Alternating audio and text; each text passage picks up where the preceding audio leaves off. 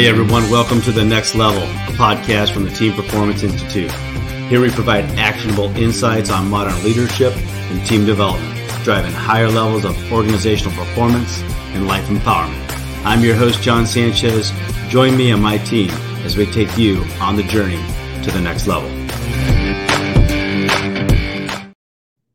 Hey, welcome everybody to the studio. I am here and honored to be here with the great Jonathan Sams, best friend, awesome guy, mentor to me, spiritual mentor, my spiritual Jedi master in a lot of ways.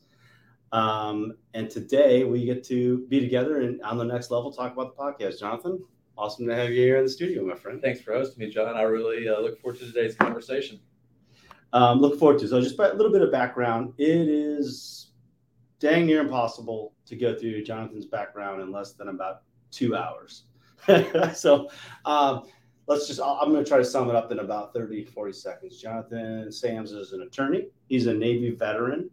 Uh, he is, uh, I've known him for about 12 years. Our children were in Cub Scouts together. Uh, I volunteered to be a Cub Scout leader, and he joined me in that voyage, being a Cub Scout leader together. It's great to have a Navy SEAL as your son's Cub Scout leader.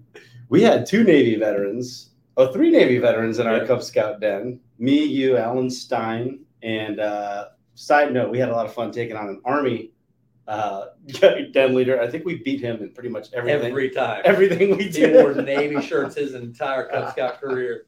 so we built an awesome friendship over uh, over a decade here in Lebanon, Ohio. Uh, Jonathan's a gentleman farmer. He got me into all kind of escapades you probably see I do beekeeping. This guy's fault. Uh, brought me to our church, Access Church, which I absolutely love. Brought our children to that. We started doing youth group at our house. Uh, their kids, our kids, have basically grew up together, spent time. Uh, Jonathan has closer than cousins. Yeah, close. Yeah, really closer. Yeah, that's a good way to put it. I love that. Closer than cousins. Uh, we've had, man, we've had some really fun uh, vacations together, family adventures together. Um, he has two twins that are in college now. They just took off uh, to college, and, and um, our oldest went to college as well. So we all went through that process of sending one off. That huge emotional process. Uh, he has two at home now, as as do we. That's right. Um, so uh, we're enjoying raising our children here in the community. Um, this is going to be a really fun and um, hopefully enjoyable, educational, encouraging maybe a little bit inspirational around Jonathan's battle with cancer. Uh, if you're watching this uh, online and you're seeing this, uh, Jonathan normally has a beautiful head of gray hair that I'm always jealous of. He's got this this beard that a Filipino could never grow. Just looks like this great scholar, but uh, right now, as he sits here with me, he is uh, just chemotherapy running through his system. Right, and uh, he's in his third battle with cancer throughout his life. And he is in a battle for his life right now. And uh, a battle that's been beautiful, beautiful to, to witness and to be a part of and to, and to join. And, and he's really uh, encouraged a lot of people throughout this. So, um, what, what am I missing, my friend? in so terms think, of your background? I think you pretty well covered it, more than covered it, and have uh, overstated me as well but uh, but I've been delighted to uh, really enjoy uh, living life with you. And maybe one of the things, maybe out of order, but uh, but the fact that we get to do these things together. When I first had cancer when I was young, you know, I tried to pretend like I didn't have it in some ways. It was in an advanced stage, but I wore a wig, covered it up, didn't really. Uh, I participated with friends, but it's different this time. I'm smarter now this is just a time in life where we get to rely on each other and we get to enjoy life together. And I think that's a really important part of what we do when we go through this. Yeah. Let's go. Let's go back. Scoot up a little bit. I want to make sure everybody hears you as yep. you come through this. Let's go back to. I want to bring people back into the history of Jonathan Sams and the battle of cancer. So, when you're 12 years old, yeah, first time that uh, you experienced cancer, but you didn't know it, right, until you're 14. Walk us back into what that experience was like. Your first bout with cancer. So uh, when I was 12 years old, I was swimming at next door at my grandparents' pool, and I got out of the pool and uh, came up to my mom and my grandparents under a grove of trees. She saw something under my left jaw, and so you can see a scar here now. she saw something under my left jaw and she felt it. She thought it was swimmer's ear, and for the next couple of years, it continued to grow, and uh, and we didn't know what it was. Doctors said, you know, maybe a cyst, um, but it got to a point where it was 13 and a half centimeters by nine centimeters by six centimeters under my left jaw. And right here, without any hair, I mean, you can see the difference in the two sides of my face. Um, how this side is underdeveloped. Eventually, I could pull the tumor out and put it on the outside of my jaw. I mean, it was big, it was unsightly, made me feel uncomfortable around other 12, 13, 14 year I can't imagine that 12 years old. Yeah. You know, that's a very formative time for appearance. That's right. And so eventually I asked mom if I could have it removed for aesthetic reasons. And uh, she said, okay. So we went to the hospital. Uh, they removed it. The story is, is that the surgeon uh, was swearing in the operating room because when he saw it, he knew what it was. And they sent it off to, uh, to pathology so they could figure out uh, more specifically what it was. Um, it turns out I was in stage three. Um, uh, and uh, my prognosis was poor. Mm. Um, and uh, and uh, they did a staging laparotomy on me. So they removed my spleen, my appendix, my gallbladder. They removed the tumor uh, here.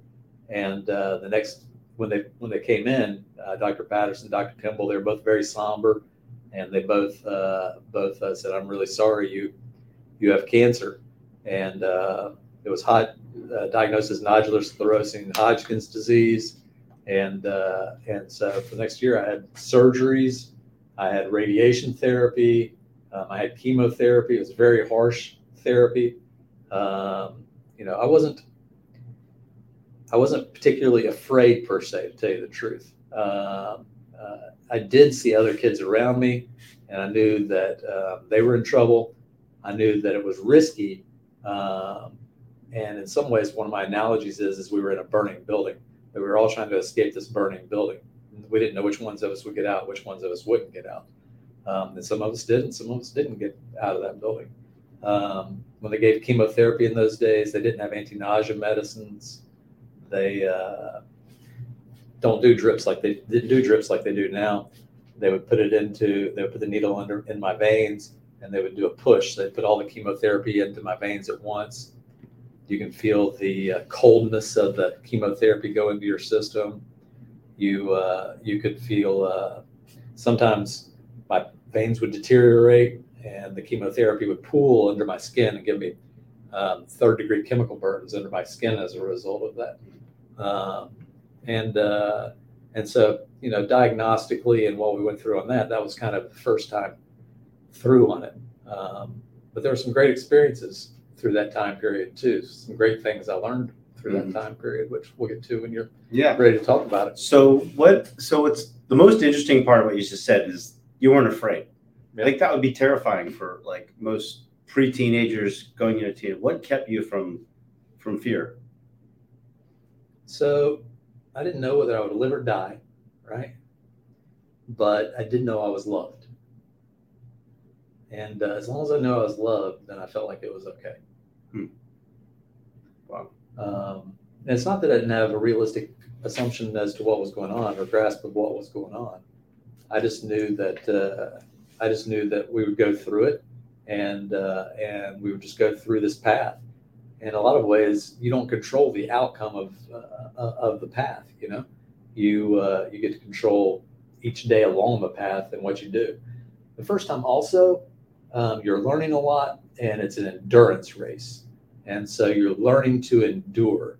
And as a kid, you're not faced with that kind of thing. Um, but when you're a kid with cancer, then you are. And, uh, and so you learn to endure each step along the way. You learn to endure the pain side of it. You learn it's okay, that you can endure it. Um, you try to take care of your family and that sort of thing. You try to live your life. You try to be as normal as possible.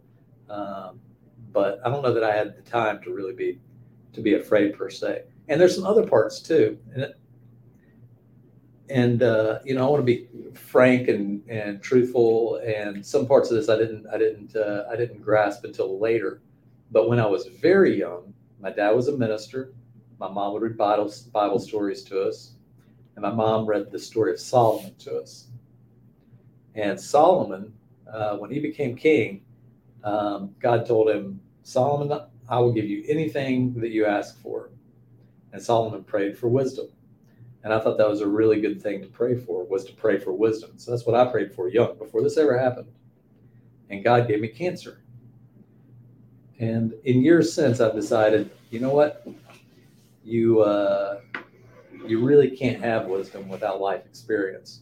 And so that was part of my the beginning of my journey on life experience. And I've tried to use that um, experience to benefit others and, and to give me perspective on life. And so I can't say necessarily why I wasn't afraid. I can tell you that I wasn't. I can tell you I never cried about it. Um, but I can tell you that that's kind of my approach and my thought process is going through that time period and since that time period. Yep.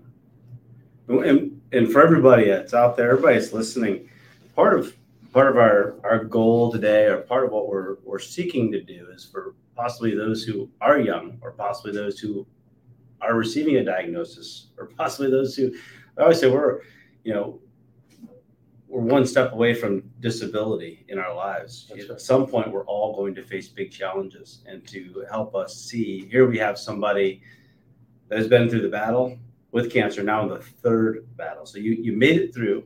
Came out of four. Tell us how you came out of four out of 14 and you know what the what the reentry process was to you into now regular life and what were some of the lessons you you learned from from a diagnosis that severe at a young age Yeah, back to your prior point, um, I, I definitely want people to know that uh, that when they go into a cancer battle or any battle in life, that there is hope on the other side. That there are good chances that you're going to survive. Um, uh, and so, don't be desperate in any battle in your life. Right? Okay, you're faced with the battle. We can't change the fact that you're faced with the battle, but we can change how you face the battle. Right? And so turn and face it and have courage and, and, and, and do it because you have a life to live. And so uh, what you brought up is, is a really important thing. You know, uh, do be aware, do take it seriously, but have courage when you go into the battle. I think it's a really important part of part of this. Yep. All right. So co- coming out coming out of it at age 15. So uh, my family immediately moved to Ohio. I started a new high school. I really didn't want to move to Ohio because the friends that I had were in North Carolina. I had some great friends who helped me uh, go through the uh, battle of cancer, who would make sure I was out not just every week, but almost every day. And so when you're 15, you're hanging around with 15, 16, 17 year olds, and uh, they could drive. I couldn't drive. And so they'd take me out. And, uh, and I've told you this story before, but, uh, but I had a senior who was a band major and uh, he would take me on out in his uh, in his uh, Trans Am, and this was in North Carolina. And so we would fly down the roads in North Carolina, total reckless abandon. and so when mortality is that close to you, when when when when, when you're that young and, a, and as a teenager, then you just try to grasp and take life, you know, and. Uh, so you, you just feel the roar of the engine in the, in the car and in your soul while you're going down those roads and and in some ways you just take life with reckless abandon and i think that's something i still do you know? I try to i try to surround myself with people who uh, who really take life with reckless abandon and who'll take me on that ride too Mhm. right? It's part of the reason why i like you you know? I mean you have you have a mentality uh, to you that that says you know what? I'm going to tackle this thing and i'm and i'm going to go after it. And so i love being on that ride with you. And uh, and so just getting out and, and doing that kind of thing. And uh, and so uh, you know when you're young i think that's a part of i think that's part of going through the process and i think that's part of the reentry. We moved to ohio i, I, I played football in junior high I actually got injured playing football in junior high before my diagnosis. And uh, but came up to ohio. Cincinnati was one of the top football uh, cities in the country. Number one and number two uh, teams in the country were from cincinnati. Moeller and princeton back in those days.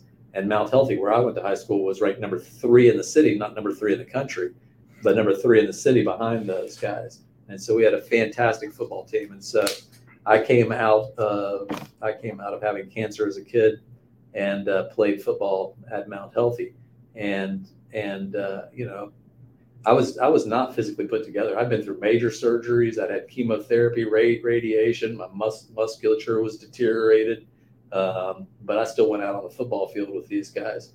By the time I was junior, I was starting varsity football in in uh, in Ohio, and uh, I remember going through the drills that we did and driving after football. And my stomach, which had been cut down the middle, would just go into these golf ball sized cramps uh, up and down. And I'd have to pull my car over to the side of the road and just lay there until these things released because I had no way of making these things release, you know, and just rebuilding myself physically.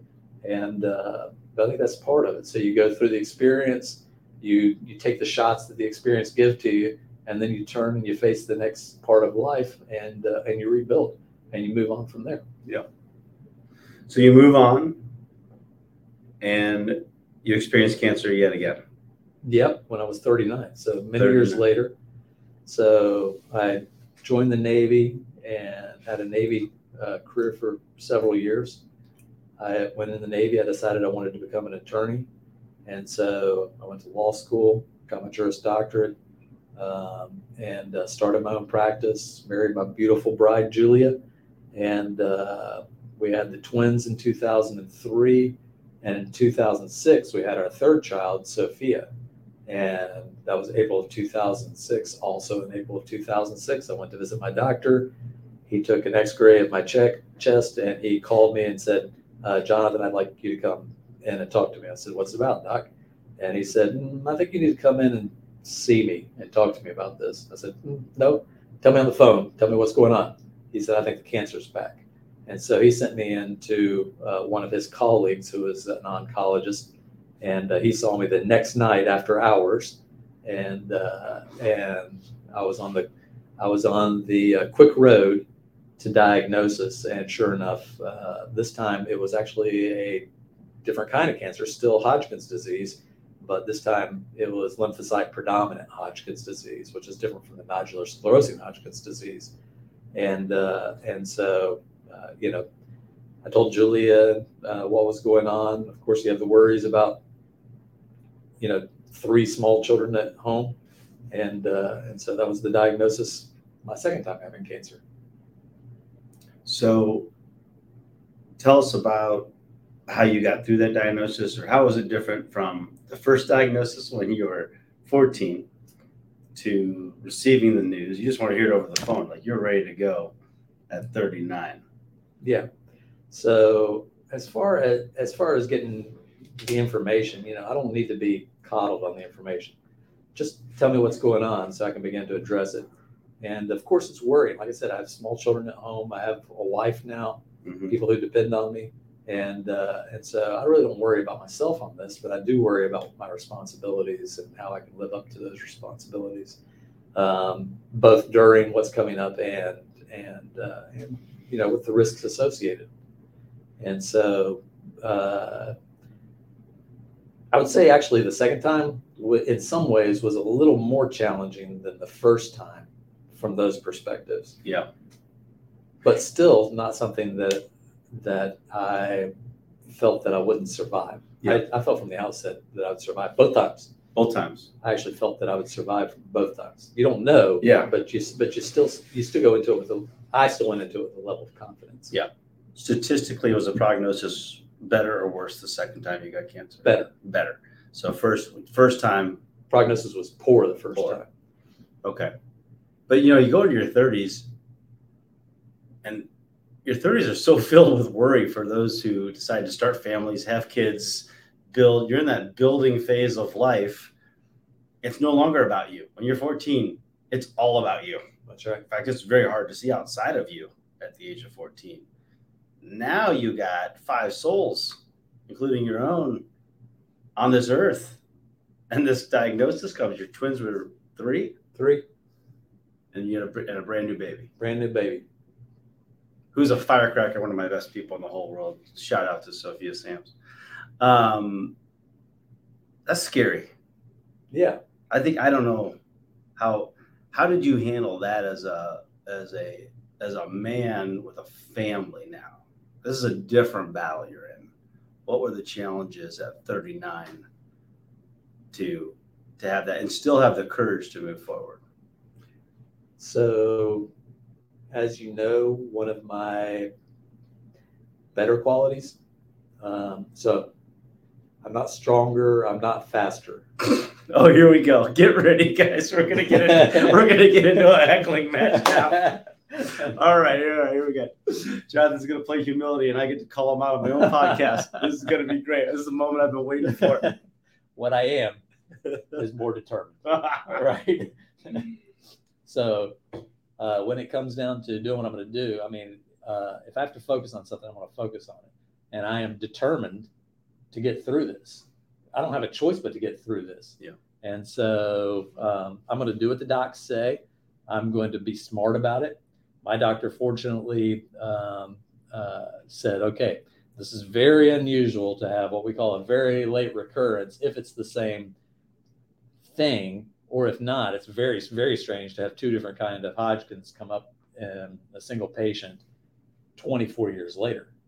And so uh, he sent me to Dana Farber Cancer Institute, and uh, and I sat down with what was really the retired um, guru of Hodgkin's disease, and uh, he was really smart about it. Uh, he basically said, "Don't kill yourself treating yourself, uh, because you're going to run that risk." And uh, and so we went through and developed a treatment regimen, and I went through that treatment regimen. Um, when I was facing the, the diagnosis up front, I was determined to get through it. I was going to do what the doc said. I was determined to keep living life. And I'm also the sole breadwinner for our family. And so I had to keep my business going. I had 11 attorneys working for me at the time. And so I had to keep that part of the business going. I had six staff working for me. And, uh, and so just focusing on the things I had to do while also treating myself. So I had a very process oriented life. I had a life where I had to be strong I had a life where I couldn't just lay in bed. I had to get get up every day and move forward, and I was determined to beat it. And uh, and so, like I say, I'm more aware and more concerned. But once again, I'm not afraid because I have something something to do, and I'm going to accomplish it. Yeah, this goes, you know, in in talking about and studying resilience and studying adversity and studying like all these things. And there's, you know, everybody wants to know how do you get through that toughest time? How do you get through an awful period of your life? How do you get through it? And, and a lot of it points back to having a sense of purpose. That's right. Having a sense of who you are, why you exist, the why to your character, what you're all about, and um, you know the steadfast determination that you do have. I thought I was going to have to beat you up because you're going to get humble with me, but that steadfast determination to move forward. But your purpose at this point, now you're in your 30s, and you know you got three kids, and you're the only breadwinner and uh, it's getting up every day. How did how did you do it? What are some of the ways that you you got through that? Um, okay, so uh, of course you know I'm a faith guy, right? Mm-hmm. And so I do trust in God, and I don't. And it's not always the outcomes that you want or the outcomes you expect or even the process that you want sometimes the process is, is very challenging um, but still you got to kind of rely on the sovereignty of god uh, there are once again people around me who love me, and so I rely on on them as well. Uh, and then each day, you know, you don't you don't live an idealized life. None of us live an idealized life. We don't live a theoretical life where everything is perfect. Oh, watch what's going on television, so I'm going to live that perfect life. No, we live the life that we actually live. We live we're real people. That's right. Living real life with real challenges and so sometimes in my case, you know, that challenge has been cancer.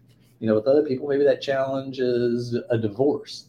Maybe that's a different health challenge. Maybe it's someone in your family who's passed away or someone in your family who is facing challenges that that, that you that you struggle with. Mm-hmm. Maybe you lose your job. Whatever it is, right? You don't live a theoretical life. You live your life. And so the question isn't what would a theoretical character on TV do? what are you going to do and how are you going to keep living your best life to accomplish things and i think that that's i think that's really important and that's and that's what i was doing. Was i tired sometimes? Yeah. And when i was tired i had to rest no question about it. Mm-hmm. but when i could get up and i could move forward then i would get up and, and i would move forward. And the choices I, I had to make in order to treat myself i had to make those. And the cho- choices i had to make in order to take my take care of my family keep them confident and moving forward. I mean that, you know that's part of my leadership responsibility to my family to keep to keep them going. And so there's no question we're going to keep doing that, and we're going to keep moving towards those goals. you kind of it kind of makes me laugh a little bit around you and rest. Those are two things that I don't put in parallel. ever. the biggest challenge for Jonathan Sams is to sit still. Uh, I mean, when if you saw the two of us, our two little gentlemen farms together here in Cincinnati, Ohio, one is flourishing with all kinds of activity. I- It looks like I'm standing still when I'm standing next to Jonathan Sams, uh, and you and rest kind of cracks me up. Uh, but I do think it's part of the path, right? I do, I do think that's part of the wisdom and part of what you get when you rest. And a lot of people that that tune into this and like to listen to these things, these are super overachievers that are coming to say, like, how do I bring my life to the next level? And sometimes going through adversity and being forced to sit back, not move, not be able to do what you think you should be doing, what you think you should be doing to forward your life, actually does set you into a place where you can see things more clearly. I think that's true. I think you have to reflect, and and you know, I could speak a lot about past uh, events, but that's all in recollection now, right? Mhm. What I'm going through now, I mean, I can flat out tell you that uh, that I'm going through, um, you know, some pretty harsh uh, chemotherapy, and it will knock me on my back where I'm just staring at the sky, saying, "Okay, I guess I'm gonna stare stare at the sky for a little while. I don't have a choice on this one. I'll get up when I can, but right now, this is the time to stare at the sky." And yeah, I mean, you do you do get to. Maybe I'm just dense, and it takes more than one time to uh, teach me lessons I ought to learn. But uh, but uh, you do reflect on things, and you do think about you know how things ought to be and who you are. Maybe you should stop praying for wisdom. Yeah, I'm telling you, because when you do, you're going to get it. I love your I love your prayer. God, uh, give me humility, but please don't make it too hard. That is exactly my prayer. You know exactly right. God, make me humble. Don't don't want me to be arrogant, and please don't make it hurt. Oh, so let's walk out of 39. You beat cancer again, Yeah, I or you push it back again, right? Let's let's say you beat let's say you beat it. Tell us that process. How long were you on chemo? How long did that last? How did you get through that? Yeah, so most of 2006, I was going through chemotherapy, and uh, and in November of 2006, I had a PET scan, and they said that the cancer was in remission. There was no sign of any tumors. Um, and then I had more treatment through the end of November and in December. December was my last treatment. I went in for another PET scan in in uh, in January of 2007 Mhm. and the cancer was back. And so uh, in 2007, I had recurrent Hodgkin's disease.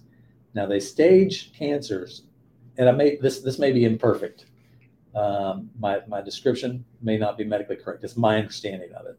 They stage cancers stage one, two, three, four, and then recurrent. That means they didn't cure it when they went through the treatment regime Mm. which has which is actually more serious than getting staged.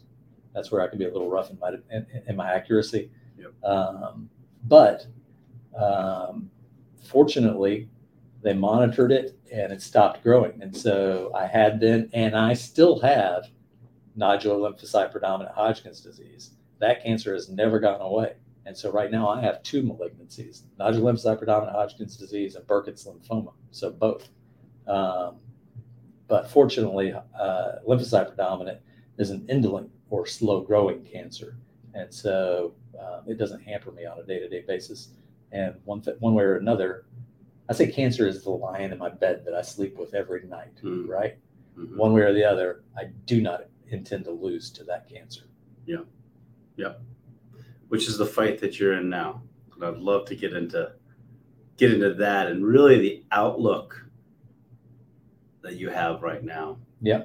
In that fight, which is fun, but just by just just so everybody is aware. Now you're in a fight uh, in your 50s. Yep, 55. 55 and um, you're getting ready to go on vacation you're actually no you're actually doing a speech overseas I, I had a uh, board meeting overseas that I was invited to be a part of, and uh, the we were invited to be there from May 8th to May 13th, and uh, I, have been having I've been running uh, uh, for months, but things had not been feeling good for the last several months, and uh, I was slowing down.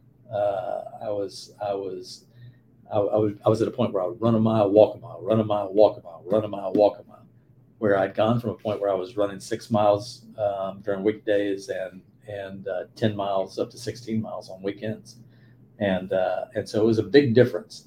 I didn't know if it was because I had flu or COVID over the winter, which I had both over the winter, and so I was going through this phase of really not knowing what was going on with me. Um, as April this year was going through, I was having trouble digesting food.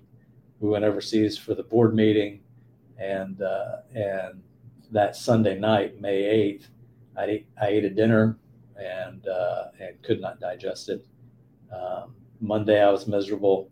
Monday night I told Julia, I said, okay, we're going to fly back to the United States because I didn't want to go to a third world country uh, to their emergency room for how I was feeling.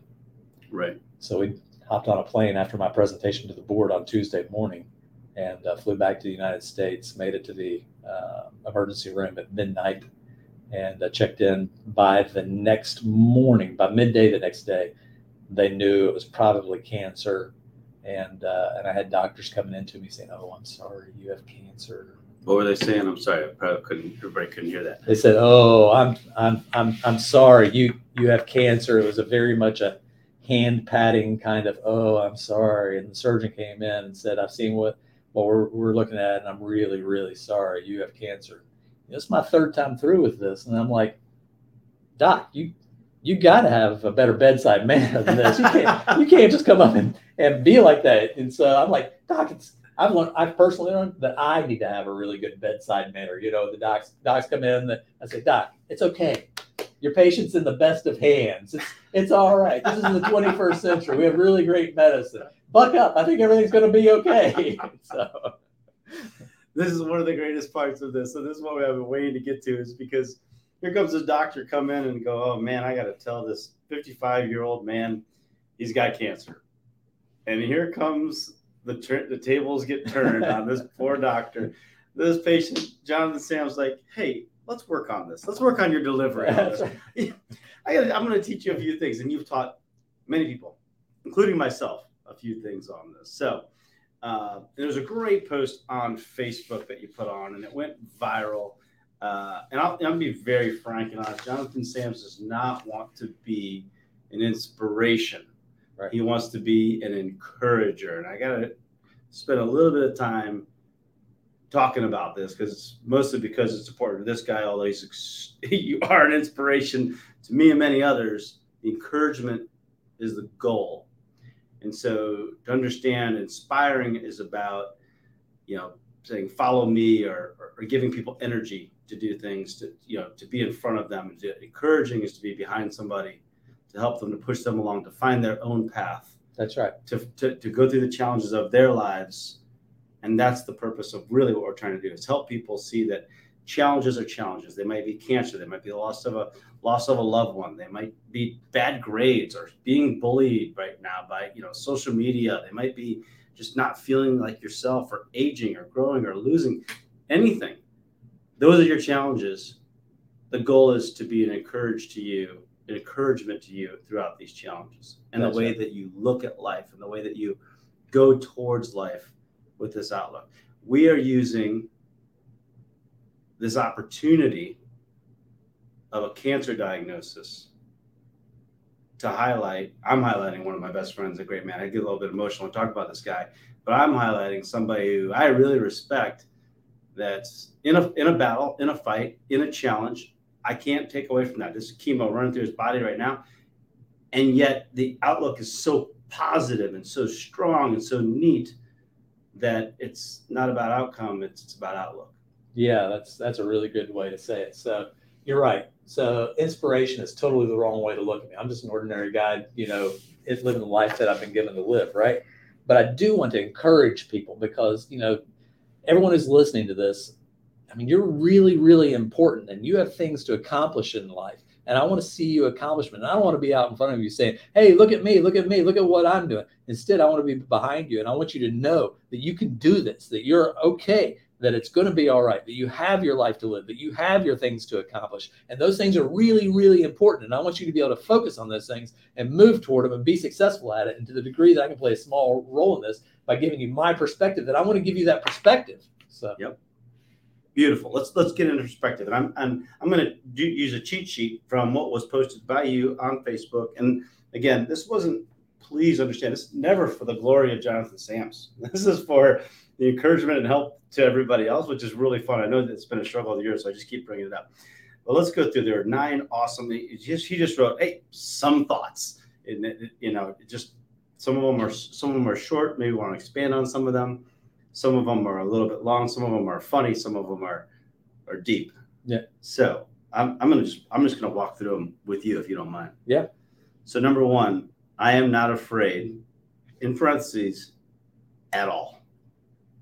Let's talk about that. I'm not afraid at all. So um, I don't decide the number of days I have on the face of the earth, and I've become very accustomed to that. You know, we both have a military background. Uh, you know, I was blessed to be um, on the USS Mobile Bay, and uh, and you know, we served in combat during, during Desert Shield, Desert Storm. I've been through the Strait of Hormuz. I don't know how many times, John, maybe 150 times I've escorted tankers to the Strait of Hormuz. Um, uh, you know, I've had cancer now three times, uh, and uh, and you know, challenging diagnoses that I've made it through. I don't I don't have time to worry about some of that, and I can't I can't you know curl up in, in a ball and say oh you know i'm, I'm worried. What what's going to happen to me? Right? I've got things to accomplish. I'm not afraid. You know i just want to keep on i just want to keep on doing positive things and helping people and live the life and live the mission that i've been given.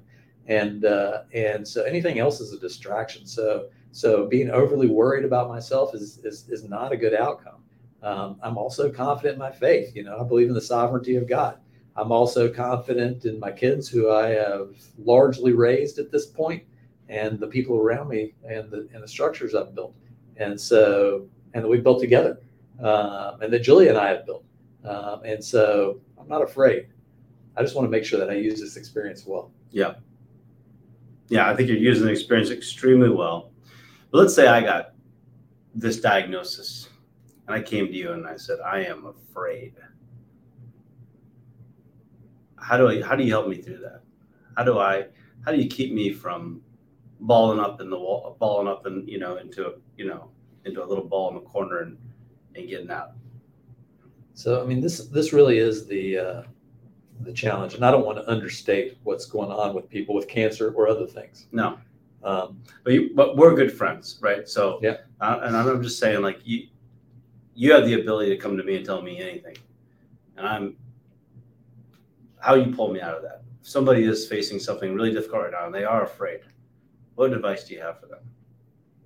Number one, God has control of the number of days we have. What we have control over are what we do with those days. And so let's make sure that we use them well. Number two, uh, number two, don't understate it, but I love you, right? And so I'm going to be there with you every step along the way, and your family's going to be there every step along the way. And I want you to know that because of that, things are going to be okay. Yep. Number three, this thing is serious. We're going to take it very seriously, but it's not a death sentence. You have a far more likelihood, far greater likelihood of surviving this thing than from dying from it. And so um, let's focus on that. Number four, um, there are ways that you can enhance your survivability on this and your livability on, on, on this thing. And so f- let's focus on some of those things, um, which I think we'll talk about later. But but this is a this is a game of statistics. Sometimes cancer is. Yep. And so how do we how do we improve our odds? Yep. You know, it takes me back to read one of my favorite writers, Hillenbrand, and she wrote Unbroken and it's really about four different stories all, all, match up in one. I always go back to this outlook piece of being afraid and then balling up or not being able to get out. And there was three guys in the, in the book. Just to give you a bit of history, there was an airplane crash and three men got stuck in a life raft and they had to survive for the longest period ever. They set a record for the longest period ever of uh, guys to survive out in the middle of the Pacific. And, and forgive me because I think it was 70 plus days that they had to do this. One of them gave up. One of them just let fear take over. And the other two, and there was no food. And the other two just continue to try to keep a positive outlook. Those two survived. The other one just literally faded away halfway through the journey. I think that's right. Positive outlook and determination. Be determined as you face as you face something, right? Don't don't let other things get in the way. Be determined as you face it. Have a positive outlook and then be determined to be successful. Okay, so number two from your post off of Facebook on some thoughts. Some thoughts. We should write a book called Some Thoughts. So that'd be kind of fun. Um, people pray for blessings and think that blessings mean means easy. We always pray for stuff or for things that make our lives easier. Those are good to pray for. Keep doing it. But they are also kind of selfish blessings. Blessings are not by definition something that makes our lives more comfortable. Blessings are things that come to us to give us the opportunity to do something good for other people. Yeah, that's exactly right. I, I agree with me. I wholeheartedly agree with the record. Jonathan by, by also, is also my attorney. So well said, sir. I think Um, we will, every one of us, face adversity in our lives. Don't be afraid of adversity and don't resent it. There is opportunity in everything. Well said. You want to add anything to that one? so so people see things as being oh that's positive oh that's negative and that's not necessarily true so positive things things you might think are positive you could win the lottery and guess what you could waste your life or you could have cancer and you can actually use that to benefit people and so what's positive and what's negative everything is opportunity it's not a question of whether it's an opportunity it's a question of how you use it That's right. That's right. And through the the val, you know, through the, the the course of your life, you go through these great moments where you have these awesome things that happen to you. Your child's born, you get married, you get a promotion, you all these great things that happen. You go through these really dark times as well. And if you had to really go back and dissect them, some of those dark times really were the more formative times to make you your to really pull out your true character, who you are, helped you get through things later in life, much like your journey, right? 14, 39, 55. That's right. So the things you face in life, challenges, right? Number one, it gives you a chance to improve yourself. hmm Number two, um, it gives you a chance to be an example to other people. Number three, um, I think with most of us, if we if we were honest and we look back, that uh, things are not accomplished in the easy times. The things are mostly accomplished through challenge and through difficulty. So when you when, when, when there's something to overcome, then you can then there is a story to tell. There is a purpose on the other side, and you have the opportunity to accomplish something. So this is a challenge right now, but it's not anything other than a blessing. Back to the Yeah. thought before. Yeah. So how do you use these these these things in order in order to have a good part of your story and, and, a good thing to to to move toward? It's huge character development. Yeah. I'm, I'm reading River of Doubt right now about Teddy Roosevelt. And he was upset that he didn't have like a presidency or there wasn't a massive crisis during his presidency. he was like he was like jealous of Abraham Lincoln, you know, and all these like pre- previous presidents that went through something that was just so tough because that was their opportunity to rise, their opportunity to do something. Greatness is accomplished through challenge. I mean, Yeah. it's there's there, there- there's no there's no question about that. Yeah. Greatness is. Have you ever heard this? Greatness is accomplished through ease. That's pretty good. I don't never heard that one. No, uh, it's kind of it goes against uh, my life experience, right? Of of all and everything that is super hard. And now you know both of our children are all three, two of your children, one of mine, in college now, going and facing the world for the first time. We let these three go. We thought you got all the tools in the world. You got all the structure. You got everything you need. Now go get your butt kicked. go out right. there and just get throttled by the world because it is going to kill you in a lot of ways. And in that fire, that steel will be forged, and you will be you will be stronger. That's exactly We've right. done everything we can for you. We, you know, try to love them as much as we possibly could. All right, number three. This one just speaks to my soul. This is like from the Lego movie. every day is an awesome day. It is my responsibility to live up to it. Yeah, man. I mean, that's that's that's it. I mean, today is an awesome day. Does it hurt? Yeah. Okay. So it hurts. Do I have neuropathy? Yeah. Sure. Okay. I have neuropathy. Today is better than it was two week than a week ago. You know, a week ago was really tough, but it's still an awesome day. And uh, and so, what am I going to do with this day, right? And so, it's my responsibility to do it. It's not just my opportunity; it's my responsibility to live up to it. Yep, one hundred percent. Um, one of my SEAL team buddies, uh, one of my uh, one of my buddies, my buds, class buddies. I went through SEAL team training. When I went through, he was thirty eight. I was twenty, early twenties, twenty two. He was thirty eight years old, going through Hell Week. Hell Week is a five day event that is the most physical, brutal week of any any person's life that I can possibly imagine.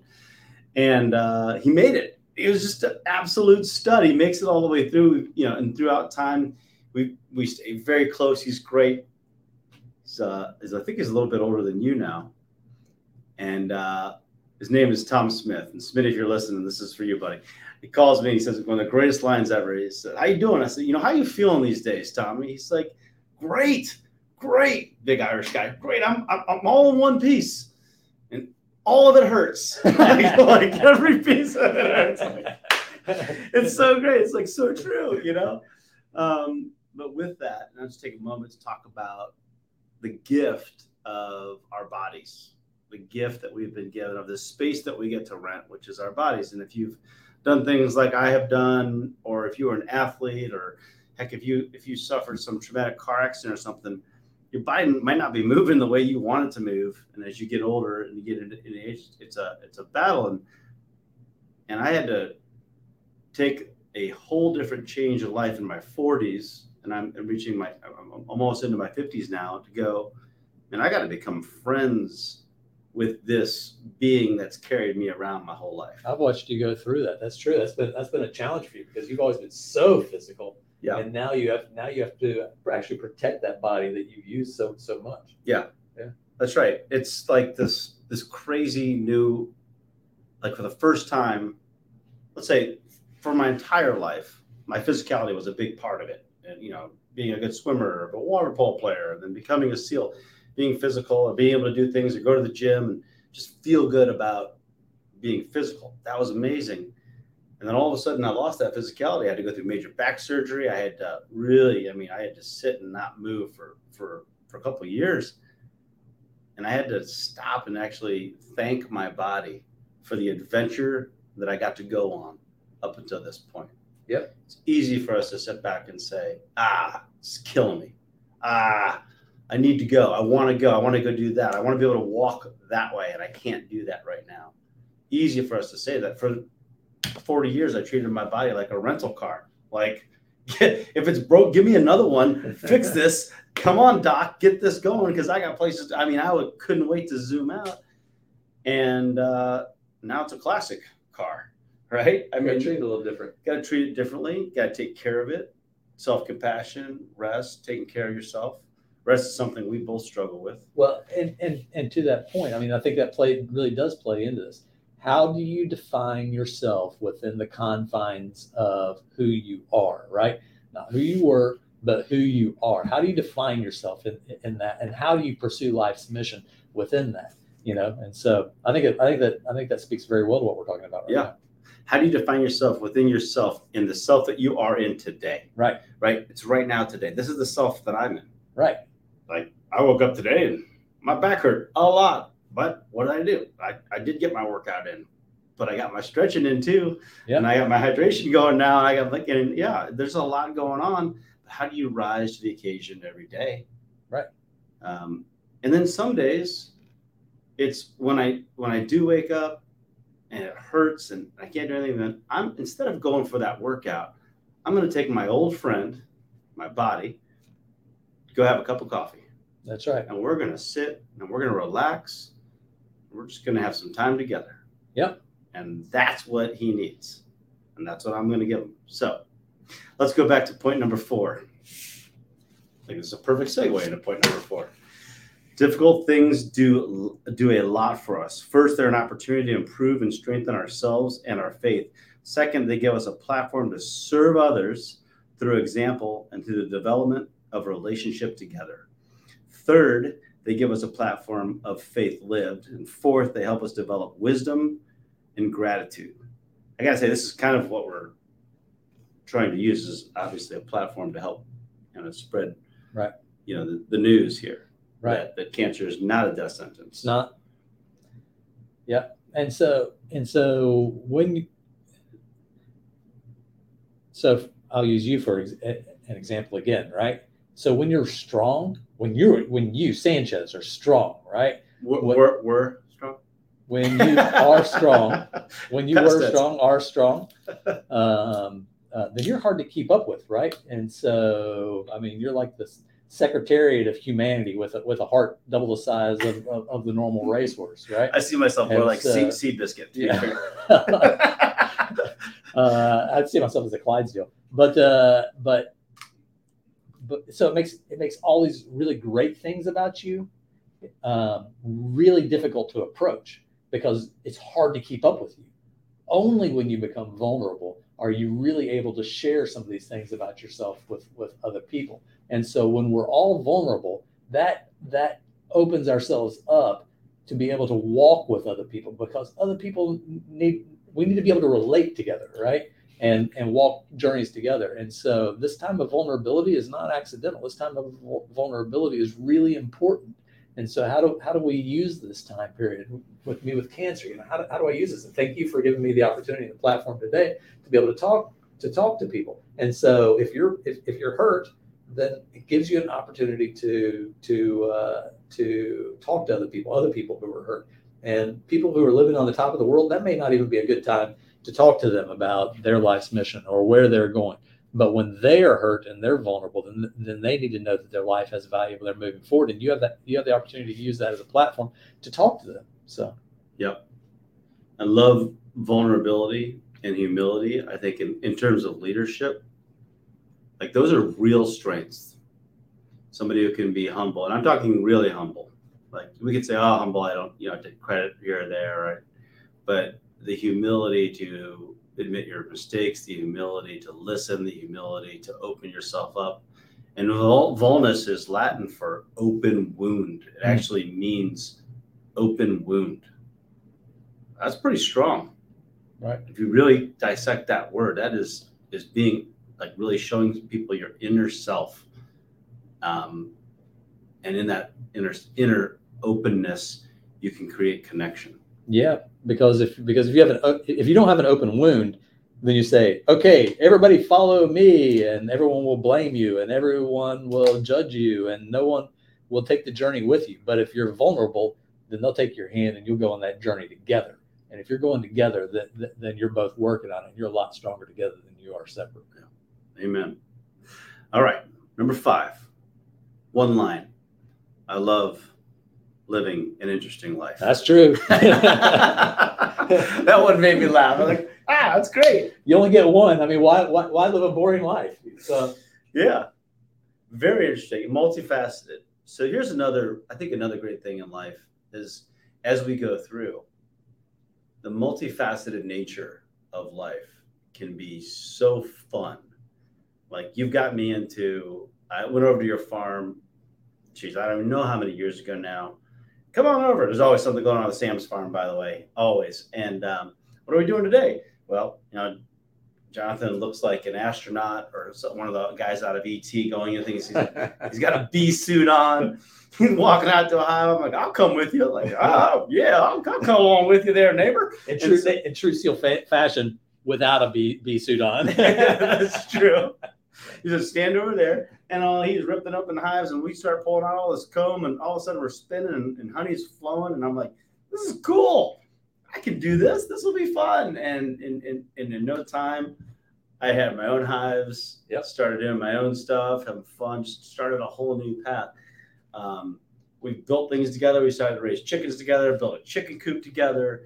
That all these things in in those things wasn't about keeping bees. It wasn't about keeping chickens, which, by the way, didn't survive. My dogs were no, my dogs are a little bit stronger than my chickens. That's a whole other podcast. But was learning and learning new things and being curious and going towards life with this really fun curiosity. Because something really special happens when you know two knuckleheads are in a barn trying to like cut things and and, and shape things to to create things and our children are watching because they were still young and running around and you want to speak to a man of a million hobbies and how you you know you know I I come over and I'm like, what's he doing now? He's like literally building structures on his farm, literally building fence line structures, all this great stuff. It's always always in motion. What what what drives your multifaceted nature towards just a million hobbies? Yeah, so I like my son Nathan am curious all all the time. I, I want to see things. I want to know how they work. I don't just want to watch it. I want to learn it. I want I want to be a part of it. And so when it comes time to woodworking, I do woodworking. Turning wood, okay, let's go get a lathe and let's turn wood. Let's go. You want to build a barn? Then why aren't we building a barn? Let's let's let's do it. And so chicken coops, that's great. You want to build a solar kiln to dry wood? Let's do that. You want to mill lumber? Then let's mill lumber. Let's go. You know, you want to raise steer? Let's get out and raise steer. Now, along that path, I mean, sometimes you fall off a ladder, and sometimes a steer bucks you into a fence, and your breath is knocked out. You know, and so, like with cancer, many times in my life, I wind up on the ground looking at the sky, saying, "Okay, that one hurt. Let's get back up. Let's do it again." Yeah. So, Great. All right, number six. I am so blessed by good and easy things too that it is ridiculous. I have an amazing family. I have incredible friends. That is all of you. I have great work and fantastic coworkers. I have a church that I love. I have a community that I get to serve. I have great doctors. Mm-mm-mm. Just blessed. Thank you, everyone. Mm-mm-mm. so blessed. Yeah, don't feel sorry for me. I got cancer, but that's only one part. And so, I mean, why feel sorry for me? Good gravy. Yeah, I've got I've got challenges in my life, but that's a real life. Live your real life. Take take a time take the time to count your blessings around you because I have a great family. I have great friends. I have great work. And so God's blessed me in so many ways. How, how could it, how could I ever feel sorry for myself? I'm just grateful. And I am grateful for the opportunity that I have right now with cancer. Cancer is not a curse. Cancer is a blessing. And so I just want to live up to the blessing I've been given. It's an honor to live up to that blessing. It's great. Let's go. Point number seven is is on prayer. And in this, you talk about the interconnectedness of prayer. Can you expand on that? Yeah. So people think that when you pray, that it's from me to God, that that's a line, and that's from God to me, and that prayer is a solitary activity. And then they think that prayer is from you to God and God to you, and that's a solitary activity too. But that's not true um, because there's also this line that connects each other, me to you. And so when we both go before God and we submit ourselves to God together, then that's then that's us together before God. And so that's a relationship issue between us and God, but also a relationship between, uh, issue between each other. And that's an important part. Don't don't miss that. When when when when you when you join with others in prayer, then you are joining with others. That's the point to that. And then doing it in submission to God together. It's the community. It's the community. It is is community. It goes back to really 14 not being afraid 39 not being afraid i'm going to ask you you know what, what got you through and you said i felt loved i knew that i was loved and that's the commune that's the bringing together That's you, right. when you bring that into whether it be prayer god you know any like when you bring that all in together it's like is one love it all it all you know it gives you that sense of peace it gives you that sense of belonging gives you that sense of so it's the only thing i've ever been close enough to be able to come to is through prayer is to feel that so it's like everything's going to be all right That's right. That's right. and we as humans we're constant worriers people worry Right. all the time people don't think that i worry people probably don't think that you worry we probably worry a little bit less due to the crazy experiences that we've been blessed to have um, but we're not built to go through this world without worry but as you said in, in, in one of your posts worry is never going to give you another day of life It's not. right? That's Worry's right. not going to help you. There's no it's almost a I believe it's a, it's a waste of energy. It exists for a reason to help you stay alive. It exists for a reason to help you see through challenges, but for the most part, we spend way too much time, you know, worrying about things that will never ever happen. worry is not a tool to help you accomplish anything. You know, worry, worry, does help you put things in, into perspective, but that's that's all that it does. And so I think it's in Luke where it says, "Who by worrying can add a single day to our lives." So don't don't worry about the number of days. I don't worry about the number of days that God's going to give me. I worry about what I'm going to do with those days. Mm-hmm. Which brings me to point number eight. You like you like perfectly like segue into these Yeah, things. well. I mean, number eight. I am absolutely confident that God has me exactly where He wants me to be. Yeah, that's exactly right. I think this isn't an, an accident. I think this is my opportunity, and uh, and so people may disagree. Say, Jonathan, you know, things happen, and and so God doesn't, you know, uh, inflict pain on people. And uh, well, I don't. First, I don't consider this to be an an affliction, right? This is something I have to deal with. I don't know what the end of the road is, but I don't consider it to be an affliction. I see it as being an opportunity. Um, but I think that in this position, that God has me where where He wants me to be, and the only question is is how am I going to use this opportunity? And so one of the things I struggle with is I want to have good discernment. How, do, you know, when I pray, I, I, pray, God, help me understand how to use this opportunity to help people around me. Uh, because I don't want to waste this. I don't want to be so foolish or so short sighted as as to make this experience worth nothing. In fact, these posts on Facebook, I, I don't typically go and post on Facebook. I decided to post on Facebook because an experience unshared is an experience wasted, and I don't want to waste this experience. It's right on. And thank you to you for this opportunity on this platform, this this really great platform to be able to share this experience with other people. Let me take us on a little sidebar here. This this all wouldn't exist without Jonathan Sams. This this whole idea of Team Performance Institute and all this stuff started on my couch, uh, 2012ish, and I felt a different calling to go do something bigger with my life. I really enjoyed my life. I really enjoyed being on my children. I had a great career. I was moving along, but uh, you told me like if you can't really show up and be yourself, you said it went way way better than I can. That it's a huge injustice not to live your full potential. It's a huge injustice not to listen to yourself when you're being called to go do something bigger or better. So this was nothing but a pie in the sky dream for me, is to have something as simple as this little studio, and uh, to be able to do things like this. So well, it, it all comes full circle, Mr. Sams. So you put you, yourself in that seat, my friend. You get you guys as SEALs actually ha- have a big struggle, and, and, and I sympathize with you. And it's and it's a very hard balance to to walk. And so you go through, and you have very specialized training, and you have and there are a lot of things you can't talk about whatsoever. And uh, and the world looks up to you, and and they put you on a pedestal, and and, and so you try to not use that as a tool to your own advantage and you try not to be you try not to brag about it and you try to try try try to speak it down and yet you it's also an important part of who you are and so what i said was the greatest indignity is to deny who you are and so when you were going through that how do you how do you balance it i mean you have to embrace who you are as as you move forward and beyond that you had the vision for tpi and the things you wanted to accomplish and so I just encouraged you and said, hey, look, you know, you can accomplish it by going through this and just put out your matrix and measure it from there. And you can see from your matrix that you'll be successful at it. And you said, yep, you're absolutely right. And then you went, jumped right over the bridge and went.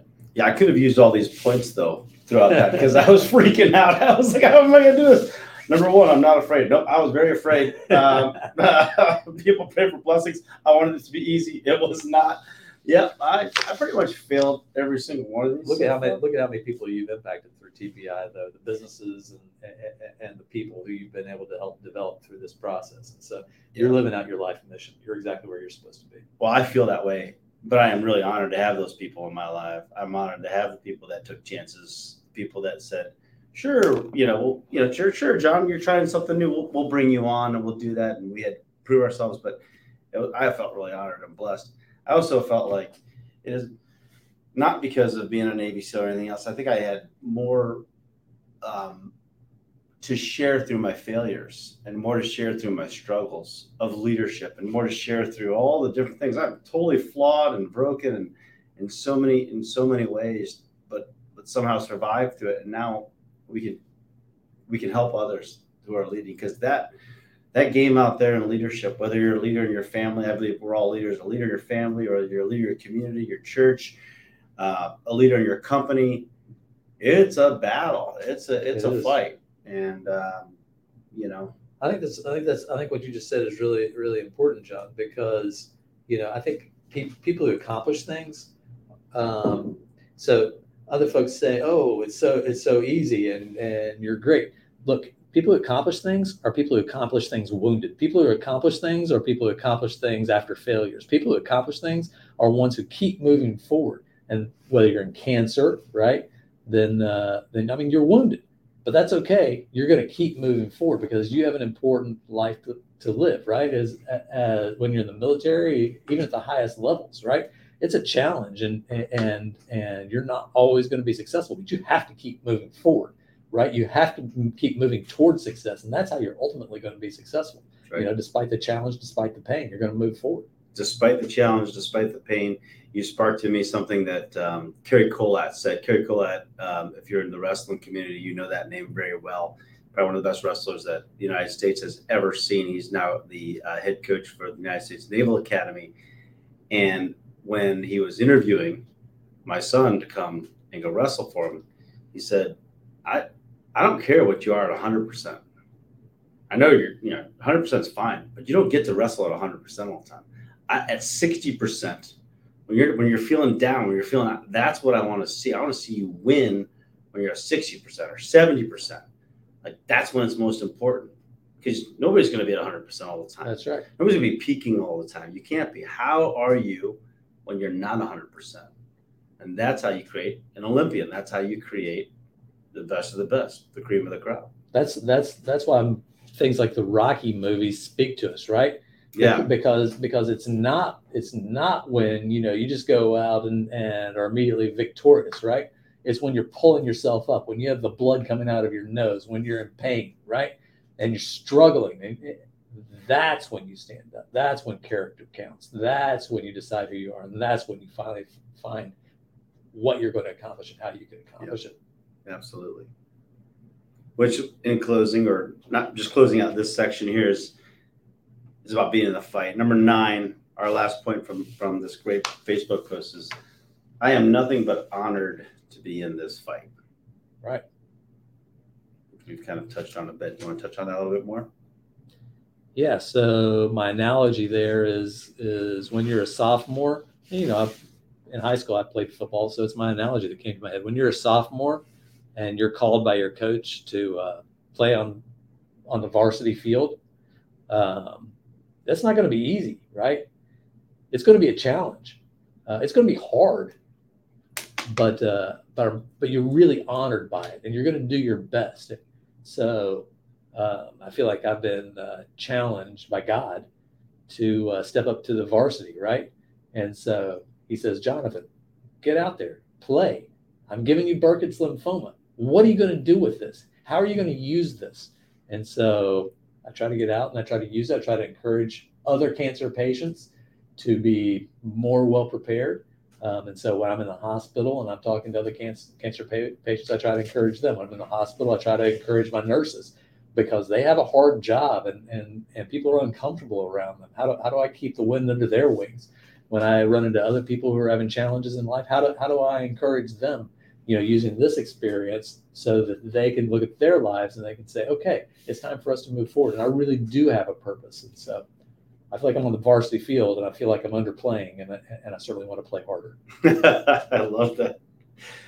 Um, one of the things that you just mentioned and is really important around preparedness. Yeah. And is, you know, how do you prepare for crisis? Um, you know, one of my favorite sayings is, you know, it's, it's uh, when you need a friend, it's it's too late to make one, right? When you're in a crisis, it's too late to start preparing for crisis. Uh, at some point, we are all going to be in crisis. health. Something could happen today that you know will bring you to a, some type of a. You know, it's it's just we're, we're, life is a is a randomizer, right? And, and things will happen. Talk to us a little bit about preparing for that. Like, what's your how do you prepare? How you know how how would one prepare themselves for crisis? So I think the first step is is exactly what what you said is you have to be prepared for crisis ahead of time because when you're in the thick of battle that is not the time to say to yourself it is time to get ready for this mm-hmm. And so i was traveling with my 12 year old son in the truck the other day and uh, and i talked to him about crisis and preparation and so i said look crisis comes in all of our lives. Hard times come in all of our, our lives. And there are four areas that you need to really prepare yourself in. And so I'm saying this to my 12 year old son, right? But he knows I'm going through cancer and he knows he knows what's going on. Um, but he knows that the lessons apply to him in his life too. And so I reached out and I touched his head and I said, first, you have to be mentally prepared. You have to understand who you are and you have to be ready to be durable and to have a positive attitude on what you're doing and to endure whatever happens. And so you have to get yourself mentally straight and realize that you live in a real world, not an artificial world, not a made up world. You need to prepare for your for crisis mentally. I reached out and I touched his arm. I said, you need to prepare yourself physically. So that means getting out and walking. That means uh, lifting weights. That means having a, a strong physical body. Because I can tell you, even though I was very physically prepared for this, you know, my arms are as thin as a girl's right now. I mean, they're, they're, they're, they're thin. I've lost, I've lost strength because I am spending what I, what I saved physically. Mm-hmm. And so being physically prepared is, is really, really important. Um, being emotionally prepared that this is not going to, and I touched his heart on this one. And, and I, I said, look, this life's not always easy and you need to emotionally prepare yourself for that and when life's not easy, it's okay. You're gonna you're gonna make through it. Make yourself. You're gonna make um, you're gonna make your way through it, and you're gonna be successful. But be prepared for it. And then you need to be spiritually prepared. And so when you're spiritually prepared, you have to rely on the sovereignty of God. You have to rely on your relationship with God, and uh, and know that no matter what, ultimately we have the promise of eternal life, and that it's going to be all right. So be mentally, physically, emotionally, and spiritually prepared and do it ahead of time. And I'll also say that when you're trying to make decisions at the moment of crisis, you will invariably make the wrong decision. The time to make decisions about crisis is long before you face the crisis. Yeah. And you and I have an analogy of, of the soldier who, uh, when the grenade is tossed, that that is not the time to make the decision as to what you're going to do about that whether you're going to throw yourself on that grenade or whether you're not going to throw yourself on that grenade. Soldiers who do that to protect their brothers, they made that decision long before that grenade was ever thrown because your every instinct is, is to flee from it. But that's not necessarily the right decision. Yeah. So this goes into our theme on encouragement, right? That our day to day lives can be seen as an incremental layering of preparedness. That you might think you got your Peloton workout in today to get better shape or so you can you know look better in your bathing suit but it, inevitably it helps build every aspect of your life.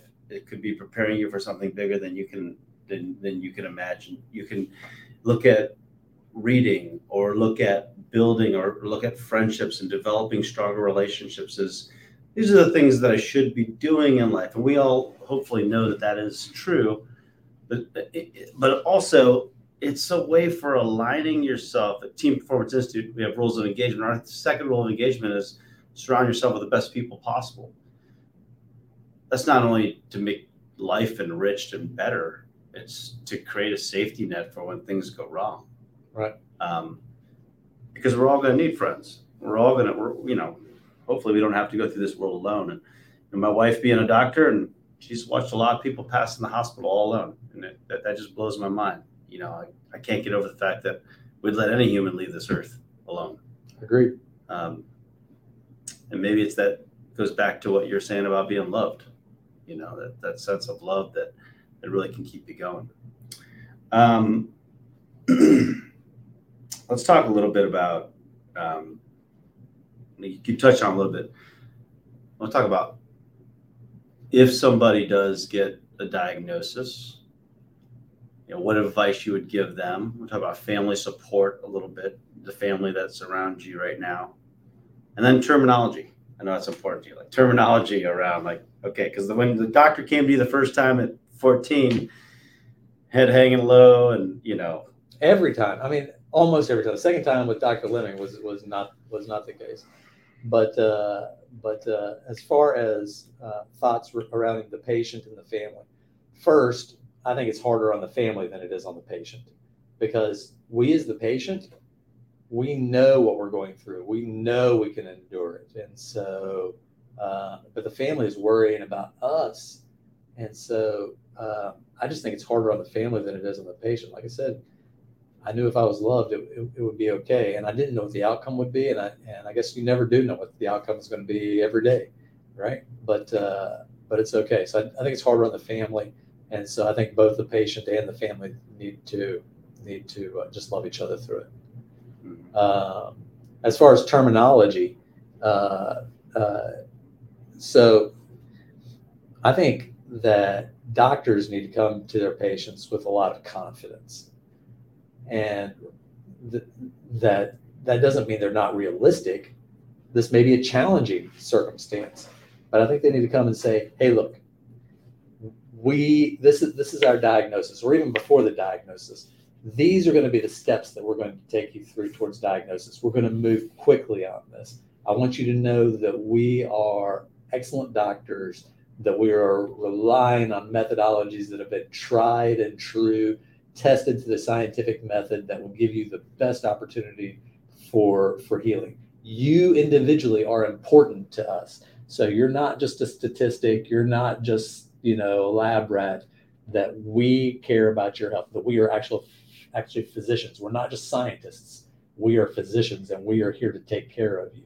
We're going to be with you every single step along the way. And then I think physicians need to give a good outline of what of what's going to happen. If it's in the diagnostic phase, then an outline of the diagnostic phase. Once we know what the diagnosis is and we know what the treatment plan is, then I then I'm telling you, I've been through this three times now, and every time I am surprised by additional procedures that no one ever told me about, that they apparently knew about, but they didn't tell me.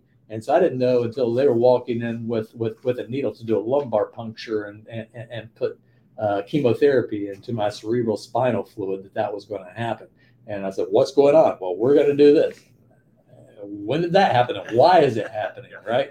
And so uh, surprises are bad because surprises, if those consistently happen, then a patient can't see their way to the end of the tunnel. It's just like when you're a kid and you're traveling in a car and you're saying, How much longer is the trip? And you have no concept as to what time is. And so it seems like forever. Same thing with a patient. A patient needs to be able to count down through through the process and say, okay, this is how much further and this is what we're doing, and I understand where we're at. And so I think doctors need to communicate what the process is a lot more. I think the doctors need to have more individual communication with the patients, even pick up the telephone and call them at home and say, Hey, I'm just checking in on you to see, to see how you're doing. You're important to me. Yeah. And finally, you know, no matter how, no matter how difficult the circumstance, no matter how, how difficult the, the diagnosis, I think the doctor needs to have a positive attitude. So you can think about a football coach, um, and the football coach will come up to you to the team uh, at, at, at, at, a big championship game, game, and, and the coach will say, "Well, gang, here we are. We're at a championship game. Game. You're smaller than the other side. You're not as strong as the other side." Uh, I really don't think we have great chances. And so I'm going to stand on the sideline and watch my favorite football team. And after it's all over, well, I guess we'll go home and I'll have dinner and whatever, right? Yep. Or the coach can say, team, tonight is a night that you're going to remember for the rest of your life. Tonight, it's not about them, it's about us. Tonight, it's not a test of strength, it's not a test of speed, it's a test of character. And we are going to go through this and we're going to win which team do you want to be a part of, right? The team that just goes through a process or a team that sets a challenge before itself and the idea of accomplishment. And so that's the team I want to be a, a part of. And so I think doctors need to go in, in, into these things with a lot of confidence a lot of personal investment, clear explanation, and a challenge to to to their patient to be successful through it. And I and I think that's the best way to go about. It. Yeah, it's a beautiful way. I've, I've watched, witnessed, been in the hospital with you. Um, for those listening, you know, Jonathan goes in and out of the hospital for weeks of treatment. Yeah. Um, and um, saw something I've never seen before. It was really fun to watch, and that is you being an encourager to the healthcare providers around you. These people are they're coming in and he's like, Oh, you have the hardest job ever. Here's a cancer patient laying in bed on like a 20 hour drip of chemo, which we're gonna get into in a second round, like that the process of that, but encouraging the people around you because you know that their lives are also difficult. Yeah. Their lives are also hard, that their day to day lives, frankly, are a lot harder than my day to day life and a lot harder than your day to day life outside of cancer, that is. So, oh my gosh, these people are every day in these hospitals dealing with oncology and you know, and real hard stuff. And patients' families who are worried about them, patients who are in pain, patients who are going through medical procedures they have no familiarity with, families yelling at them, uh, patients who sometimes can't get out of bed, um, uh, patients who code on them that they have to go in and try to try to bring back, patients who die on them, and uh, and then on top of that, you had COVID over the last couple of years, and so additional protocols associated with that, and uh, additional workloads, a, de- a decreasing uh, uh, employee base among nurses, and so I mean, how do you, how do you get in and encourage these people to say you're important, your job, you are the hand of God on earth, and so thank you for what you're doing. And so I have the ability to do that. I'm in that position at that time for that reason. And so um, if you're a patient, then make sure you're encouraging your healthcare staff and your nurses because they are really working hard. Your physicians, your nurses, and uh, and they need encouragement too because they have to deal with this day in day out. And I talk about uh, you know doctors, uh, uh, uh you know making sure that each, each patient knows that they're important. Well, um, it's it's hard because you're getting hit with you're getting bludgeoned with these physical realities and these emotional realities all the time. And so, how do you sustain this and, and maintain professional detachment and still uh, treat each patient as an important patient? That's challenging. And so, I think it's important to encourage these people, uh, particularly if you're a patient or a patient's family. And if you're not, then uh, when you meet one, encourage them, encourage each other, no matter what your profession is, but that them in particular. Yeah, that's beautiful. I think it's it's a good way to kind of wrap wrap this up. It goes back to our overall mission around encouragement um, to those around us. This, very selfishly, I get all these phone calls and texts. How's Jonathan doing? How's Jonathan Sampson? I'm like, he's doing great. You know better than most of us. I don't know what.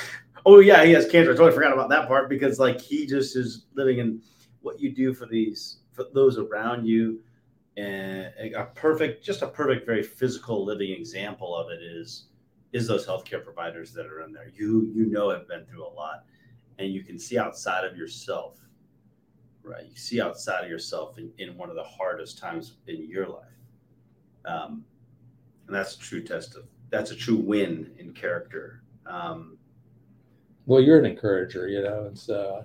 I've, I've had i've been blessed to surround myself with encouragers you and my daughter elizabeth who does it naturally and so you know i try to live up to you guys. Truly. I hope everybody else is laughing at that last comment because, like, you oh, Sam's, oh, lordy. All right, so um, I love to finish um, podcasts with um, a couple things, but before before I finish this one, wrap this one up, I'd love to say, like, in the in the hospital, you've been doing something very unique when you go in, and then you've been walking, um, and you only have a 300 foot uh, corridor to walk, right? So we're talking, you know, football field. That's it. 261 feet. That's how far we measured it. 261 feet. And throughout your treatments, um, correct me, four so far? Four, four so far. Four so far. In the hospital, you've walked over a hundred miles. Yep. hundred and let's call it 100. I think maybe 120, but I'm gonna call it. we're going to call it 100 plus miles. So far, 100 plus miles. Um, and that's all in encouragement, right?